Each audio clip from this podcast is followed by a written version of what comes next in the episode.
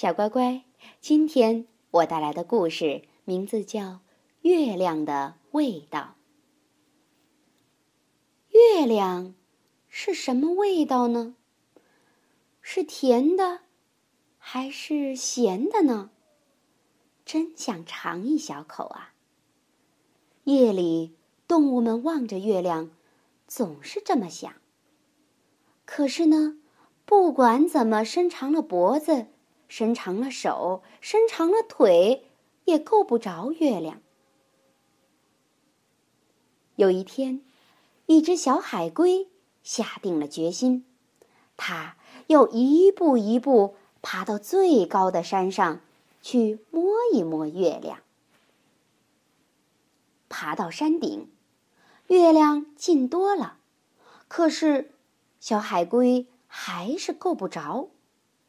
海龟叫来了大象。大象，你到我背上来说不定啊，我们够得到呢。月亮想，这是在和我玩游戏吧？大象的鼻子往上一伸，月亮轻轻的往上一跳。大象还是够不着，他叫来了长颈鹿。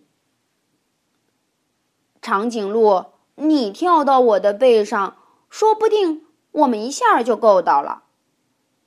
月亮一看到长颈鹿，又轻轻的往上一跳。长颈鹿使劲伸长了脖子，可还是够不着。长颈鹿叫来了斑马：“嘿，斑马，你跳到我的背上，就会更近了。”月亮觉得好玩，又轻轻的往上一跳。斑马努力伸长了身子，可还是没够着。斑马叫来了狮子：“狮子，你跳到我的背上，说不定我们就能够到了。”月亮一看到狮子，又轻轻的往上一跳。动物们还是够不着月亮，大伙儿叫来了狐狸：“狐狸，狐狸，你跳到我的背上。”肯定能成功，狮子说。月亮一看到狐狸，又轻轻的跳高了一点，眼看就摸到了，可月亮总要飘远一点，让他们够不着。狐狸叫来了猴子：“猴子，你到我背上来，这回我们肯定可以够到了。”月亮一看到猴子。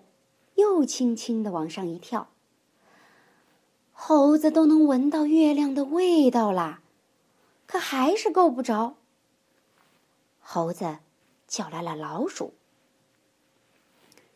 老鼠，老鼠，快爬到我背上来，我们马上就能爬上月亮啦。”月亮看着老鼠，心想：“这么个小不点儿，肯定捉不到我的。”月亮已经玩累了。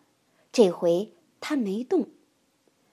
老鼠先爬到海龟的身上，然后爬到大象的身上、长颈鹿的身上、斑马的身上、狮子的身上、狐狸的身上、猴子的身上，然后，咔嚓，它咬下一片月亮。